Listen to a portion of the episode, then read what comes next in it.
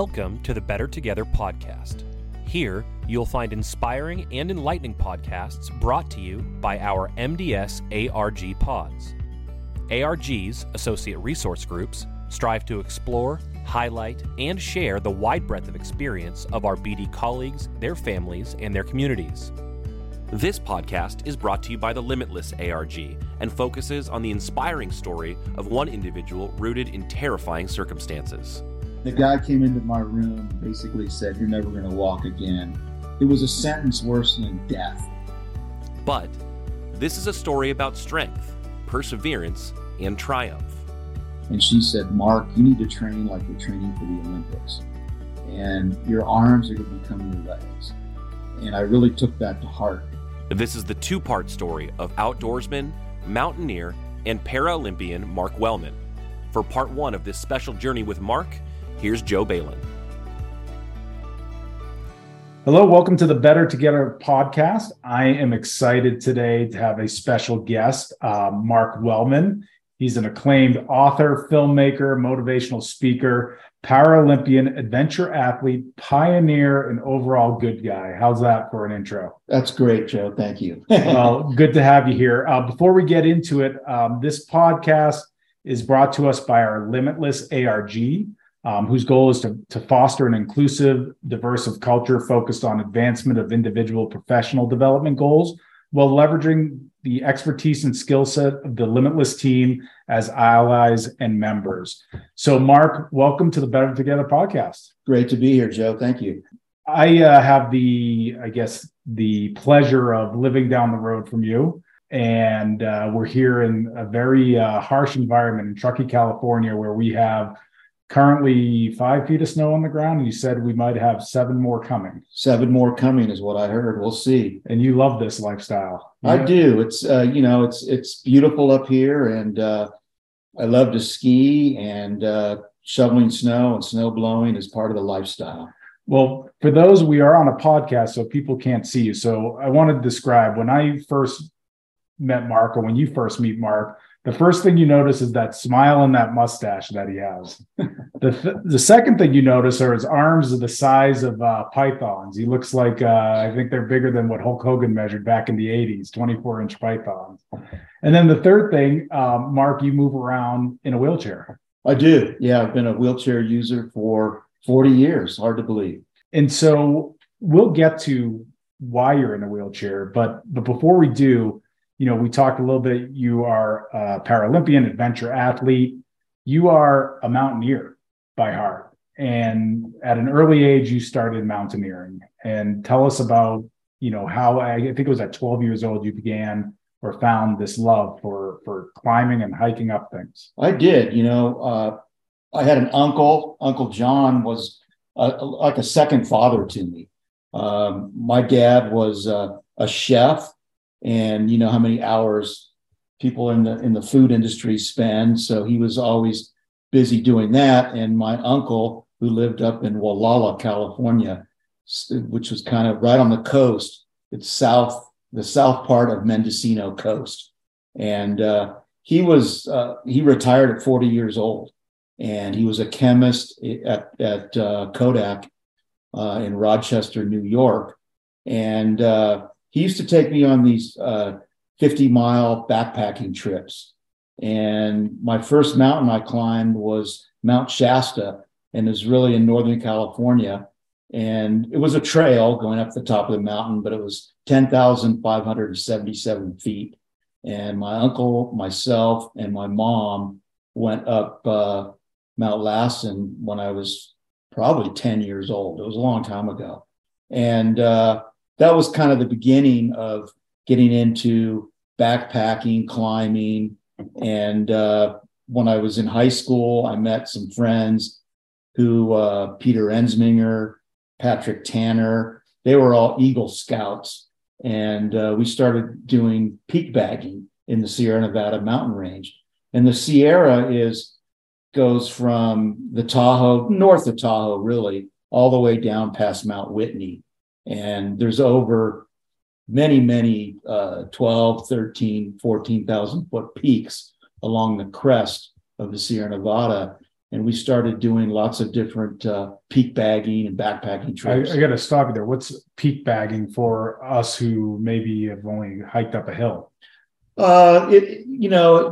call it peak bagging when, you pick out a mountain that you want to climb and you make it to the summit. So peak bagging. Okay. And the American Alpine Club places these climbing registers on top of the mountain. Sometimes it's a pretty fancy little box. Other times it's almost like a coffee can. And there's a cairn, so a pile of rocks, and then they have this register, and you can open it up and sign your name and see who's climbed the mountain over the years. And it's just another kind of bonus of climbing that peak, leaving your initials, your name there, maybe saying something. Gotcha. And so those who climb up can then see who else has climbed and get whatever messages of inspiration or just notes that someone else made it up the top of the mountain. Exactly. Exactly. And they might tell you the route that they climbed, the conditions, what the weather was like, things like that. And the year that you climbed it, of course, and the season, what time of year you climbed. And the American Alpine Club places a lot of those registers up on top of mountains. So you mentioned you met a group of friends in high school. You guys all fell in love with climbing. You started peak bagging and looking to hike everywhere you could. If we fast forward a little bit, you spent your early childhood high school years really fine-tuning and getting into climbing. You mentioned your friend Pete. Take us back to really the time frame, August 1982, you and Peter were hiking in, I believe it was the John Muir Wilderness. Correct. And descending the Seven Gables. But before we get into the descending part of it, talk to us about where you were, your hiking plans for the day.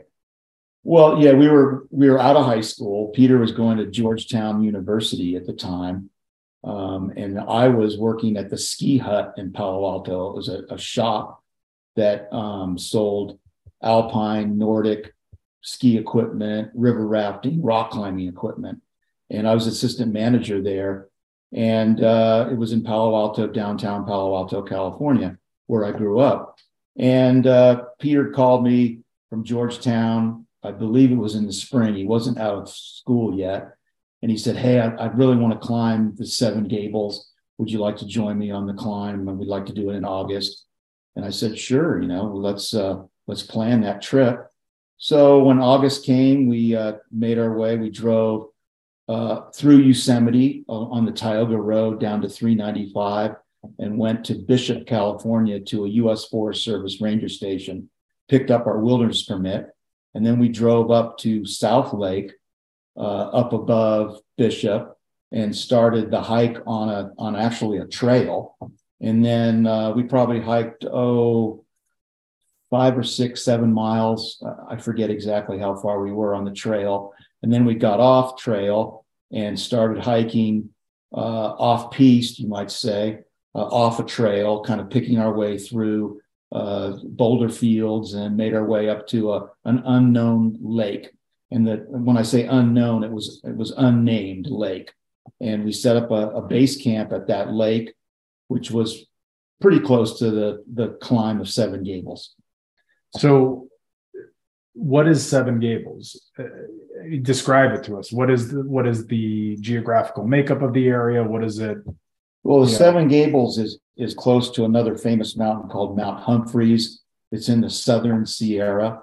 And I believe it was close to 13,000 feet. And I forget the exact height of it. But it was on the crest. It was just a beautiful mountain that kind of stands alone. It has these seven kind of gables, and it's just a beautiful mountain. And we've seen it before on backpacking trips. So we made our ascent on Seven Gables, and we left the base camp. Base camp is where we left our tents, our sleeping bags, most of our provisions. We grabbed some of our climbing equipment and made our ascent on the Seven Gables. And there was an approach. We left at dawn, and we went up the Seven Gables on the east, kind of the eastern, east side, I guess. And we started going up, and the climb was good. It was going very well. We were, you know, making our way up. And by the time we reached the summit, it was about 5 o'clock. So how long is it? So about a 10-hour hike to get to the summit? Yeah, at least. And it was more than just a hike. And then, you know, once you started climbing, it was getting into class 4 mountaineering. Describe what is that? So we're using equipment, or we didn't have to use a lot of equipment on that climb, because class 4 mountaineering is scrambling on talus and boulders. We didn't have to do a lot of technical climbing. We did have to one pitch. We used a rope. And then by the time we topped out, like I said, it was about 5 o'clock in the afternoon. And we decided that we were going to go down the other side, which was less technical. It was not as steep, basically. So before we get into the descent, so you get up around 5 o'clock. You guys spend, how long you spend on top of a mountain when you get to it? To enjoy the, you know, the 10 hours of work you just did. Exactly. Not in this case, not very long, because it took a lot longer than we anticipated. Okay. You know, that was kind of one of the problems, was it took longer than we thought. And I think we enjoyed the summit. We signed a little, in this case, it wasn't a fancy register. It was a Folgers coffee can. And we just poured out the little pieces of paper. And I noticed that my hero had climbed Seven Gables, Royal Robbins. And I actually put my name next to Royal Robbins, which is kind of cool. Royal had done a lot of climbing in Yosemite Valley, was the first ascent of Half Dome with his wife. He'd done all kinds of first ascents in Yosemite Valley. And Royal and Liz had a clothing company called Royal Robbins. And so it was great. And I actually met him further down in my career. I never thought I'd meet the guy like I did, but we can talk about that. So that's later. A little foreshadowing. So you opened the can, put your name in there, and you saw Royal Robbins in there. Exactly. So now it's time to head on down. It's you know, 5 o'clock. What time of year is it? It's August. So, you know, the sun is up until, you know, 8:30, you know, and so we had to make our way down, and we decided not to go down the way we came up. We were going to go down the other side and walk around the mountain to get to our base camp, because we thought that would be faster. And on the descent, we were probably, maybe 500 feet from the summit when we were coming down. And I'll be the first to admit that my guard was down. I was 22 at the time. I was thinking about this great mountain house freeze-dried food down at base camp. I was hungry. Yeah. And I just was, you know, my guard was down. And Peter later said that he was nervous coming down this way. And I wasn't nervous at all. I was just trying to get down this scree. Scree is a breakdown process of the mountain. It's like gravel. And the gravel was on top of this granite slab, which is like, you can kind of imagine maybe marbles on the floor, and how you slip on marbles and you fall down on the ground. That's basically what happened to me. I slipped on this scree. I pitched forward and I started rolling. And next thing I knew, I was rolling down about 100 feet, dropped several times. And when I came to a rest, luckily, I didn't continue rolling down the mountain. I stopped. And I was laying on ice or kind of snow, ice-snow mixture. And Peter set up a rope, rappelled down to where I was. And all of a sudden, we realized that we were in a world of hurt.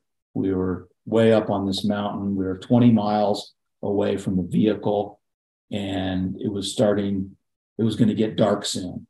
And Peter said he spent 2 hours with me. He stopped some bleeding. I had shorts on. And then the worst thing was I had this excruciating pain in my back. And at that point, I could move my legs a little bit. But we decided that obviously I wasn't coming down the mountain that night. So Peter left another jacket with me, some food, an extra water bottle. I think he left without any water, without food. He left everything with me.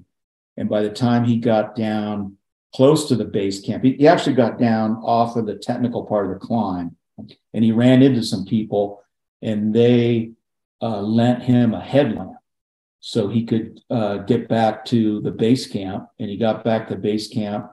And actually, we had hiked in with his brother and his sister-in-law, who were not, they were backpackers. They were not climbers. So that night, Peter and his brother Jeff actually hiked out. And when the sun came up, they were starting to run. They got down to the vehicle. They left Jeff's wife up at the base camp. And then they drove the vehicle down to the Forest Service and down to Bishop, California. Let me back up there, because sure. I think if you look at, I guess, the time frame of this, so you started to descend around 5:36, and you said it was about 500 feet from where you were when you, 500 yards, where you initially slipped and fell, and about 500 feet. Okay, you know it. So what time of night was that? We probably left at 5:15. And that was probably a half hour later. Okay, so 5:45 that evening. So he still has to hike down, has to get to base camp, then get to the car.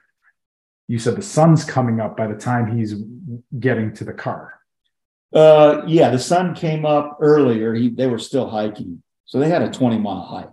Okay, so I just want to paint the picture for everyone. You're lying here with a jacket, a little bit of food.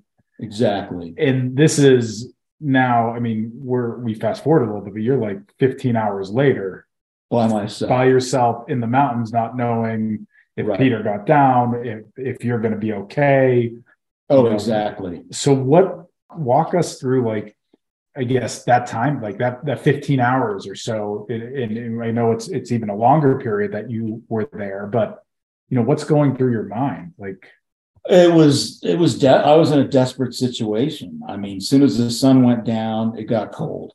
And at 12,000 feet, approximately, at night, it can be freezing. And it was freezing. It was cold. And the really only contact I had with humans, I guess, sort of, because I was hearing these jets flying over the mountains. And I could hear the jets and thinking about these people in the jets, eating food, being comfortable. And here I was laying down on this Seven Gables ledge on the mountain, feeling like my life was slipping away from me, literally. And I kept hearing these jets all night long. And then I was shivering, and it was cold. I mean, I didn't have a sleeping bag. That was down at the base camp. And they weren't going to bring a sleeping bag up to me. They made the right decision to hike out.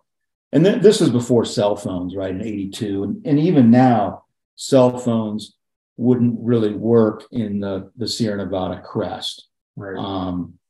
So as you're laying there, tell us about the extent of your injuries, or what you knew at that time or felt at that time as you laid there. I didn't think I was paralyzed at that point. I thought I was, you know, I knew I was hurt, but at 22 years old, you know, I hardly even knew what a wheelchair was.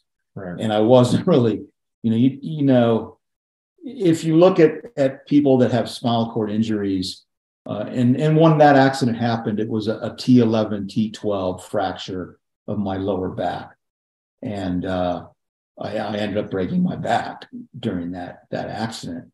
And but at the time, I didn't even know, you know, obviously I knew what a wheelchair was, but you never think about that. But as you're lying there, you're not able to get up and move, and you're just you're in pain. Or you, I rolled over. I did. I rolled over and tried to get before dawn. It was probably 4 in the morning or 5. It was really cold. I was shivering, and I rolled over and tried to get into a crawling position. And I had this shooting pain just ripped through my back. And I decided that wasn't the right thing to do, and went back into sort of a kind of a fetal position, because it was so cold. I was shivering. Yeah. So I'm in this fetal position, shivering. And I remember finally the sun, because you're up on this mountain, the sun rays actually hit you pretty early in the morning. And soon as that first sun rays hit my body, I was like, I'm finally going to warm up. And I did. And the sun came up and I got warm. Did you sleep at all that night? That no, you just your mind wandering, thinking, and was Peter and his brother going to get out? I knew there was probably going to be a helicopter rescue involved. But yeah, how long was that going to be? And it turned out to be 24 hours later. I heard a chopper coming up the canyon, and you could hear the helicopter way before you could see it. I could hear this whoop, whoop, whoop, whoop sound coming up the valley. What went through your mind when you heard that? Oh, I was elated. I figured I was going to get off this mountain. And it turned out to be a ship from the U.S. Forest Service. They thought it was going to be a body recovery.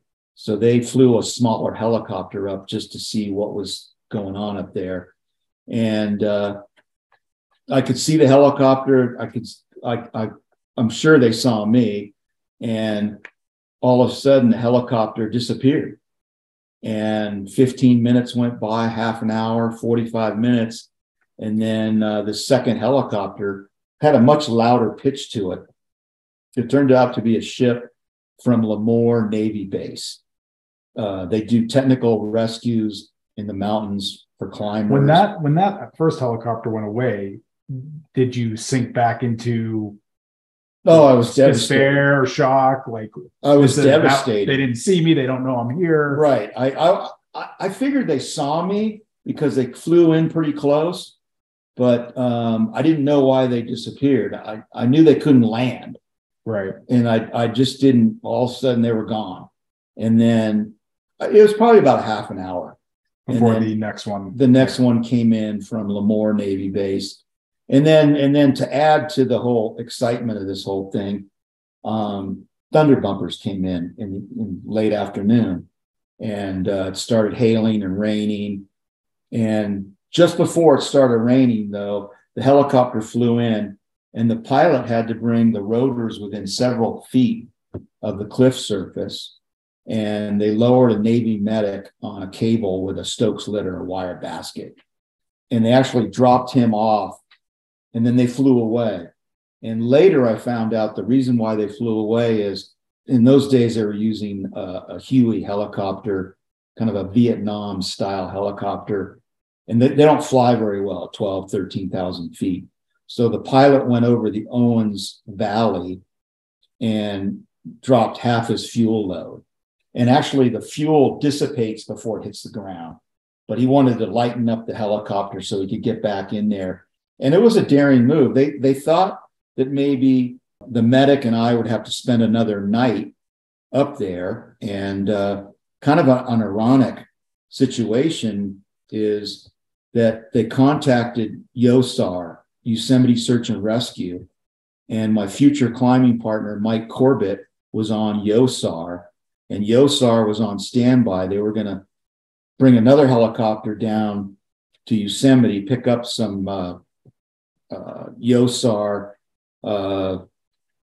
climbers that were rescue climbers, and they were going to pick them up and fly them back up there, maybe do a carry out because of the weather. So how long was it just you and the medic there? We were probably there about an hour and a half.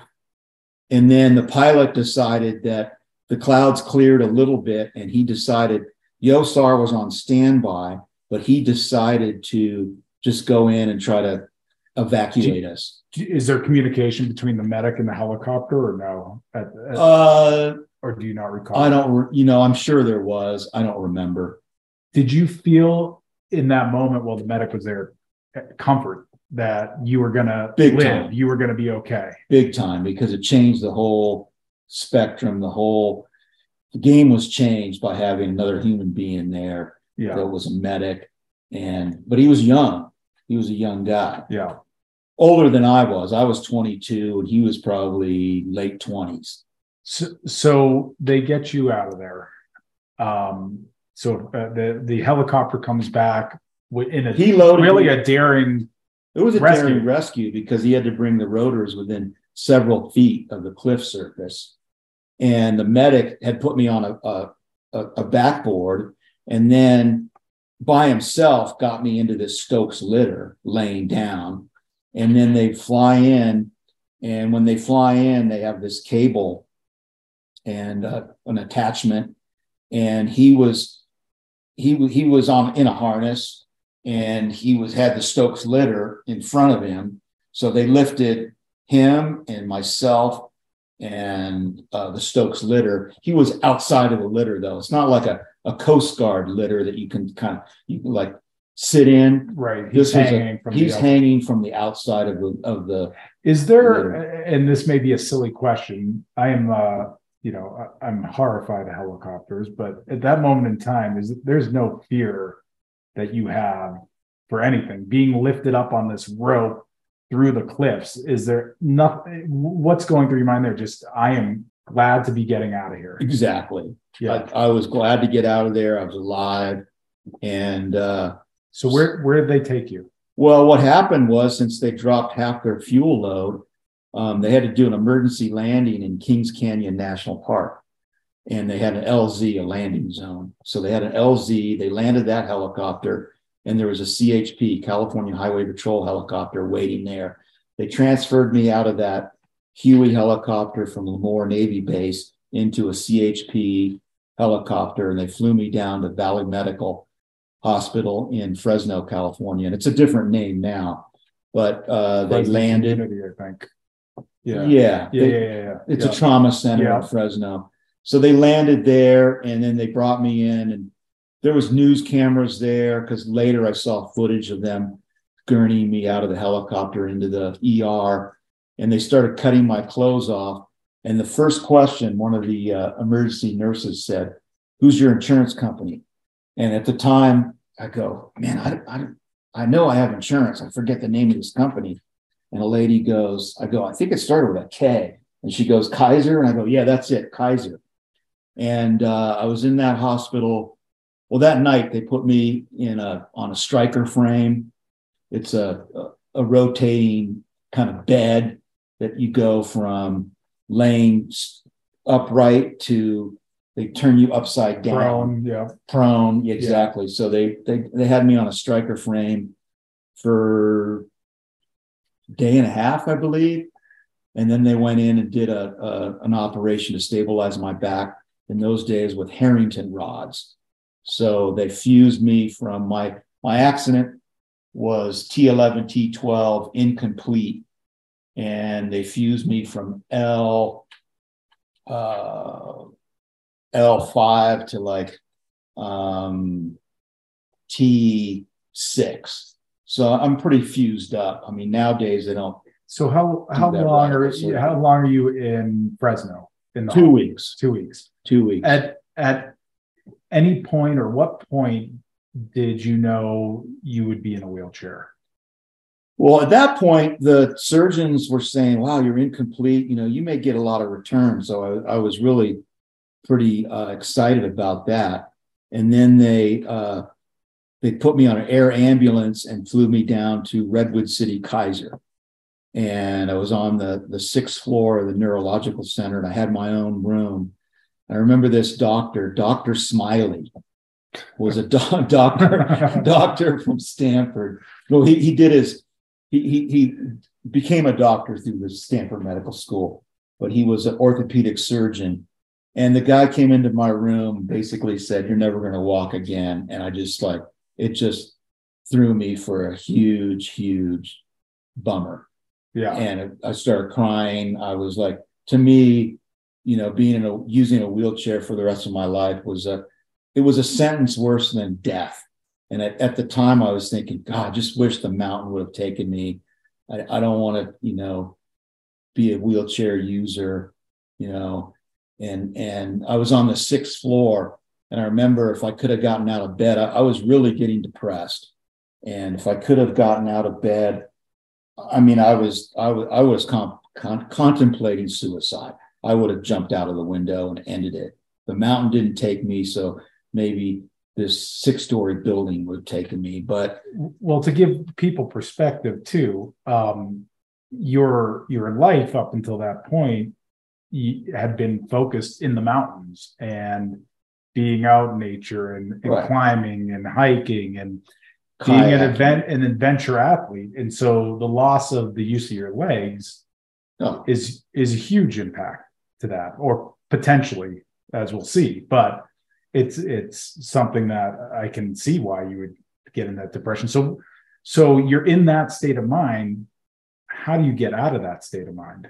Well, fortunately, there was a guy next door to me in the room next door to me, and his name was Mark Sutherland. And Mark was a quadriplegic, so he broke his neck 10 years prior. And Mark, it was a classic accident. He was on a houseboat and in the Delta, California Delta, near Sacramento, and the tide had gone out. So they were diving off of this houseboat into deeper water. The next morning, the tide was shallow, and he didn't realize that he was diving into 3 feet of water. Jeez. Dove into 3 feet of water and broke his neck, right? Classic kind of accident. And Mark was an incomplete quadriplegic. He could use a manual wheelchair. It wasn't a power chair. He used a manual chair. So he got around like a paraplegic, except his hands, he didn't have the full dexterity in his hands and his arms. But all of a sudden, he was starting to lose some mobility in one of his arms. One of his arms was becoming weaker. And there turned out to be a bone spur that was touching his spinal cord. So he was in the hospital next to me for this surgery to remove this bone spur to regain back some of his mobility. Right. And I'd wheel into his room because at that point he just had surgery. So he was bedridden for a few days. And I had this old wheelchair that was an old E&J, your typical chair that probably weighed 50 pounds. It was really, a sterile medical device. And Mark this was kind of the beginning of the revolution of sports wheelchairs. And Mark had a much lighter chair that was cut down back. And I would transfer into his chair and wheel around in the hospital in that chair going, well, this is way better than what I was sitting in. And Mark and I would talk and he would just, tell me about his life and that, he'd done a lot of things. He would tell me stories like he had a milk truck that he converted and put hand controls on this milk truck. And one time he was driving it and he had a stool and the stool wasn't attached to the floor. It was just sitting in there. And one time he had to stop really quick and he fell off the stool and he was laying on the ground of the floor of this milk truck. And he had to use his arm to slam down on the brake so he wouldn't hit something. So you were in this state of depression. You meet this gentleman. You start hearing like he's had success and been happy and lived his life. He had girlfriends at the time he was married. I think he had one or the other. Hopefully, he didn't have both. But who knows? Right. But so this guy was, he was living life. Yeah. And I was thinking, well, maybe this isn't such as bad a situation I'm in. Maybe I can do this. And I realized too that he broke his neck, and I had full function of my upper body. Right. So both of us then we left, and they moved us over to Kaiser Vallejo, which is Kaiser's premier rehabilitation center. Yeah. And they specialize in something called PNF, and they get stroke patients walking again. It's this really intensive physical therapy. And there was four of us in a hospital room. There was Mark Sutherland, myself, and two other guys. Chris DeFazio was another quadriplegic that was in the room. So they put all four of us in a room at Kaiser Vallejo, and that's kind of where our physical rehabilitation started. So how long were you in Vallejo then? So you went from Redwood City over to Vallejo for your physical rehabilitation. So the whole hospitalization back in those days was, my hospitalization was 7 months. 7 months. And nowadays, somebody that's a paraplegic might be in the hospital for 2 to 3, 4 weeks. So I want to fast forward a little bit here. So you go through rehabilitation. I do know there's a story too of a nurse who was there that really inspired you. So I want to talk about that, what she said to you that kind of helped change your way of thinking in terms of your arms or now your legs. I believe it was a Kaiser Vallejo nurse. It was actually a PT, okay, physical therapist. So fortunately, and I had a day nurse there, Forrest, who was a Vietnam vet. And I remember when they first brought me out of the ambulance and brought me into the room, all of a sudden Forrest sat in a wheelchair and popped the wheelchair into a wheelie. And I was like blown away how this guy could like balance on a wheelie in a wheelchair, this able-bodied guy. Right. And then so he took care of me. He wasn't an RN. I think he was a nurse's assistant. Yeah. And but he took care of us. And then we started going into PT.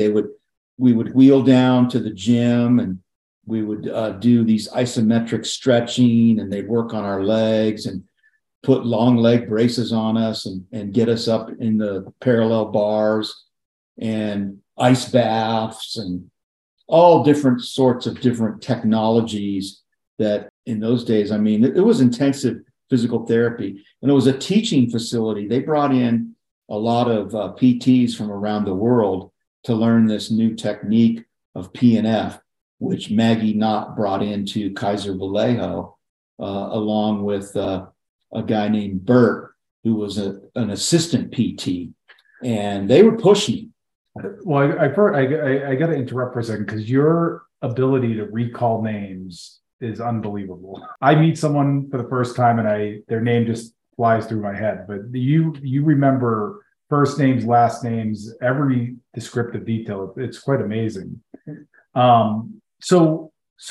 What? Tell me about, you remember the quote, I think you had told me before, about the person who said to you that you now need to use your arms as if they were your legs.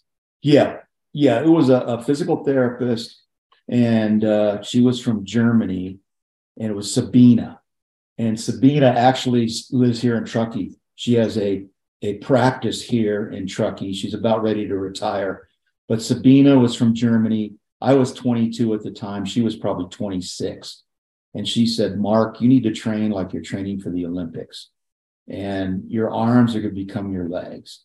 And I really took that to heart. And all the people that I've mentioned, Bert, all those different physical therapists, Chuck Hansen, Dutch, I've remained in contact with these people 40 years later. Because I attribute my success to my experience through the Kaiser system. I mean, a lot of people complain about Kaiser and this and that, but I really attribute my success in life now to that really good rehabilitation experience that I had. I learned how to take care of myself. I've only been in the hospital twice in 40 years, and that's kind of unheard of for a paraplegic.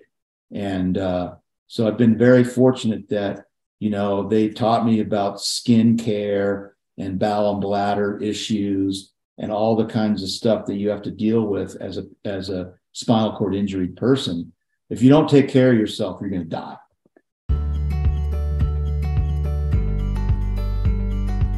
Thanks for listening to part one of this two-part episode with Mark Wellman from the Limitless ARG. For more information about this ARG, feel free to reach out to Joe Balin directly, and be on the lookout for part two of this podcast. This podcast has been a production of BD. BD and the BD logo are trademarks of Becton, Dickinson and Company or its affiliates. Copyright 2023 BD, all rights reserved.